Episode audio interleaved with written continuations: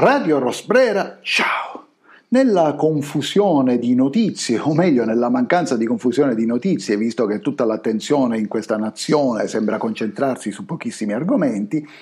una novità è passata piuttosto inosservata nei giorni scorsi. Una novità che tra l'altro una volta in più riguardava i deliri probabilmente di una scienza senza morale o di una scienza che parte dal, da una morale o da un innocente ma sarà vero desiderio di migliorare le condizioni di vita dei cittadini e che però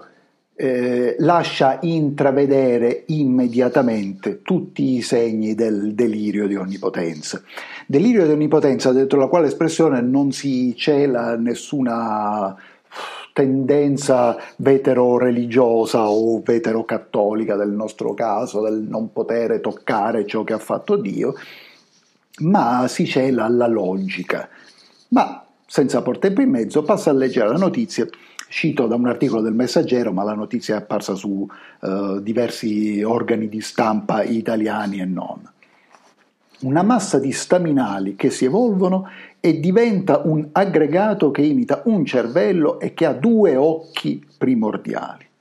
Un team internazionale di ricercatori dice di aver sviluppato una massa di tessuto coltivato in laboratorio che imita un cervello ed è stato in grado di produrre spontaneamente due strutture simili ad occhi sensibili alla luce.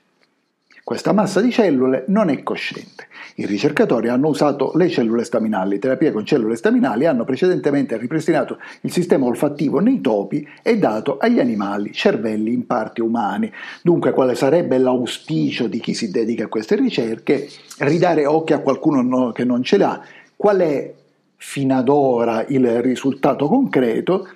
Spalancare la strada, ammesso che l'evoluzione del pianeta e dell'umanità sia lineare, ma per fortuna non lo sarà, nel senso che se fosse un diagramma l'evoluzione del pianeta e delle specie su questo pianeta sarebbe uno, un enorme zigzag, ma aprire la strada, spalancare la strada, se questa evoluzione fosse lineare, a esperimenti che, tanto per cambiare, sai dove cominciano e non sai dove, finisce, dove finiscono. Ma non è una puntata sulla scienza e sulle derive della scienza che, alla quale mi voglio dedicare, del resto eh, non solo ne abbiamo fatte in passato, ma sarebbe financo pleonastico ormai parlare di questo argomento in un mondo così involuto intorno alla pseudoscienza che si tramuta o in propaganda o in delirio di onnipotenza. Quello che mi interessa sottolineare con una battuta quasi funerea e mi interessa sottolinearlo agli ascoltatori, ai pazienti ascoltatori, perché nel dissidio ci vuole molta pazienza ad ascoltare chi non la pensa come noi, ammesso che pensarla a favore dei vaccini ormai o dopo mesi sia un pensiero, ma eh, vorrei proprio rivolgermi a queste persone e, e con uno scherzo, con un lazzo funereo, dirgli ragazzi, un cervello, un embrione di cervello, una cosa che somiglia al cervello, la prima cosa che sviluppa sono gli occhi, ma quando aprirete gli occhi? Ecco, sempre sul filo dell'ironia, un'ironia che probabilmente per larghi tratti non mi riesce, sempre sul filo dell'ironia, la, la puntata precedente aveva avuto come un leitmotiv ma che vedevano fare disegnino o quanti disegnini vi devono fare. Ormai se da una parte la teoria del sedicente vaccino che attutisce gli effetti del virus è ancora possibile, non so se plausibile, ma è ancora possibile, è ancora difendibile, la teoria del sedicente vaccino che limita il diffondersi dell'epidemia è caduta nel ridicolo, o meglio, sarebbe caduta nel ridicolo se come era drammaticamente prevedibile, non si fosse verificata o non si fosse data vita, dato vita alla condizione che si potrebbe riassumere in questa frase. Ormai ci sono troppe persone che dovrebbero ammettere di aver sbagliato. E riferendomi a queste persone, non penso agli scienziati d'accatto che più o meno appaiono in televisione, non penso alle forze politiche che, come dicevamo nella puntata precedente, solo i più ingenui o più stupidi possono credere che abbiano veramente a cuore la nostra salute, visto tra l'altro tutte le prove di aver poco a cuore la nostra salute, nel senso proprio dell'espressione che hanno dato, che hanno dato in passato. No, non penso a tutti loro, ma penso ai tanti troppi, il gioco retorico tanti troppi è abusato ma è più che mai azzeccato, penso ai tanti troppi concittadini che a corpo morto, eh, un po' perché plagiati, un po' perché convinti, un po' perché ricattati, ma mi duole dirlo in una discreta o meglio indiscreta o meglio terribile percentuale per fanatismo si sono buttati e dunque tutte queste persone che si sono vaccinate, che hanno difeso la vaccinazione come argine alla diffusione del virus, dovrebbero ammettere di aver sbagliato. Gioco rischiosissimo perché dietro, dietro l'eventuale ammissione di un errore cosa ci sarebbe? Lo sfogo contro le autorità che ci governano o fingono di governarci. Dunque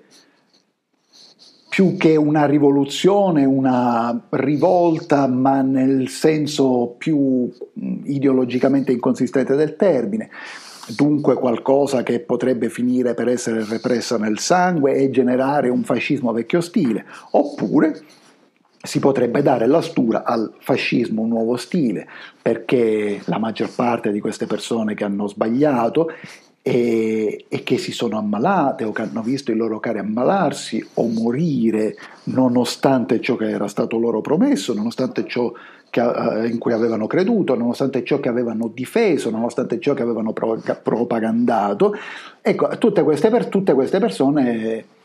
cercheranno, per non ammettere il proprio errore, per non fare i conti con la propria coscienza, cercheranno il facile capro espiatorio. Usque tandem, per quanto tempo, usque tandem, per quanto tempo ancora il facile capro espiatorio saranno i non vaccinati? Beh, nell'irragionevolezza che contraddistingue l'Italia, poiché altrove e chiunque dire, abbia voglia, non bisogna neanche più parlare le lingue straniere perché i, i, gli strumenti con cui navighiamo in internet hanno le traduzioni automatiche, si, appunto in tanti paesi avanti nella vaccinazione Israele, la Gran Bretagna, i paesi scandinavi, si comincia a capire che non esiste nessuna correlazione fra la vaccinazione o sedicente vaccinazione o falsamente denominata vaccinazione e ehm, la curva dell'epidemia. Eppure in Italia, come altrove, il fanatismo cresce e in questi giorni più che mai, non solo per i paragoni con la stella di Davide, che credo anche in questa trasmissione avevamo fatto, mi permetto di dire, anche con un leggero anticipo rispetto ad Agaben e Cacciari, solo che le cose sono invertite, ora tutti sono orgogliosi di avere la stella di Davide del Green Pass e i poveri ebrei disperati ai quali non tocca la stella di Davide possono andare a morire ammazzati, si può teorizzare che non debbano, eh, non debbano ricevere delle cure perché hanno scelto di vaccinarsi, mentre invece non si capisce perché se pagano le tasse non dovrebbero ricevere delle cure, ma anche questa è una digressione.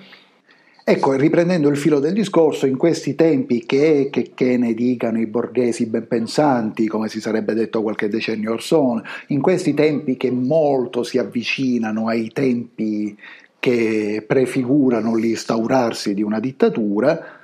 mi è venuto da pensare ai partigiani e alla rabbia dei partigiani e mi è venuto di rivoltare il concetto di fatua come una frittata. Perché ho pensato ai partigiani? Ebbene, perché questi partigiani, che sono stati più volte accusati di aver perpetrato delle violenze incontrollate dopo la liberazione, cosa che sicuramente in alcuni, in svariati casi hanno fatto, beh, forse non erano così ingiustificabili per come va l'Italia, per come è sempre andato l'Italia. Se io avessi fatto una lotta partigiana e sapessi che dopo la liberazione centinaia, migliaia, decine di migliaia di persone che erano state fasciste tu curo o conniventi col fascismo,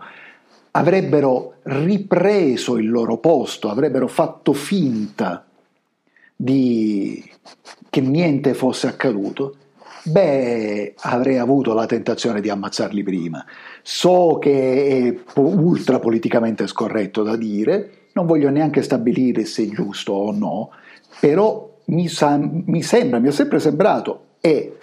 da, da alcuni mesi ancora di più mi sembra perfettamente comprensibile. Poiché se un giorno il,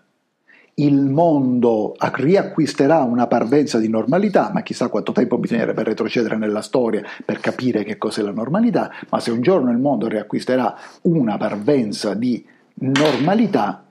beh, tutti questi fanatici che oggi si esprimono non solo a favore delle vaccinazioni forzate, ma priva, della privazione di diritti di loro concittadini, in qualche modo dovrebbero essere puniti. Probabilmente a diverse scale con la privazione, con l'essere privati dal partecipare alla vita pubblica, cioè per esempio essere sospesi dal voto per 3, per 5, per 10 anni. Però per quanto possa sembrare poco raffinato da dire, in alcuni casi delle punizioni esemplari sarebbero necessarie. E devo dire, forse questo farà anche perdere di credibilità, ammesso che ne avesse a questo discorso, ma chi se ne frega. Devo dire che io ai, ai vecchi santoni musulmani o ad alcuni vecchi santoni musulmani ho sempre invidiato la possibilità di emanare delle fatue.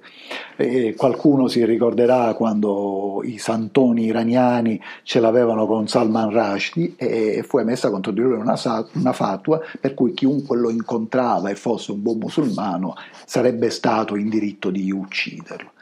Beh, emettere delle fatue contro chi ci governa o contro i tanti drammaticamente, credo sia la terza volta che uso questa, questo avverbio, i tanti drammaticamente comuni fanatici che, che ci attorniano e che si stringono come un cappio letale attorno al nostro collo, attorno alle nostre esistenze, e mettere una fatua nei loro confronti è per me un desiderio da oggi non più inconfessato. Peccato proprio, davvero peccato, non poterlo fare. Radio Rosbrera. Ciao.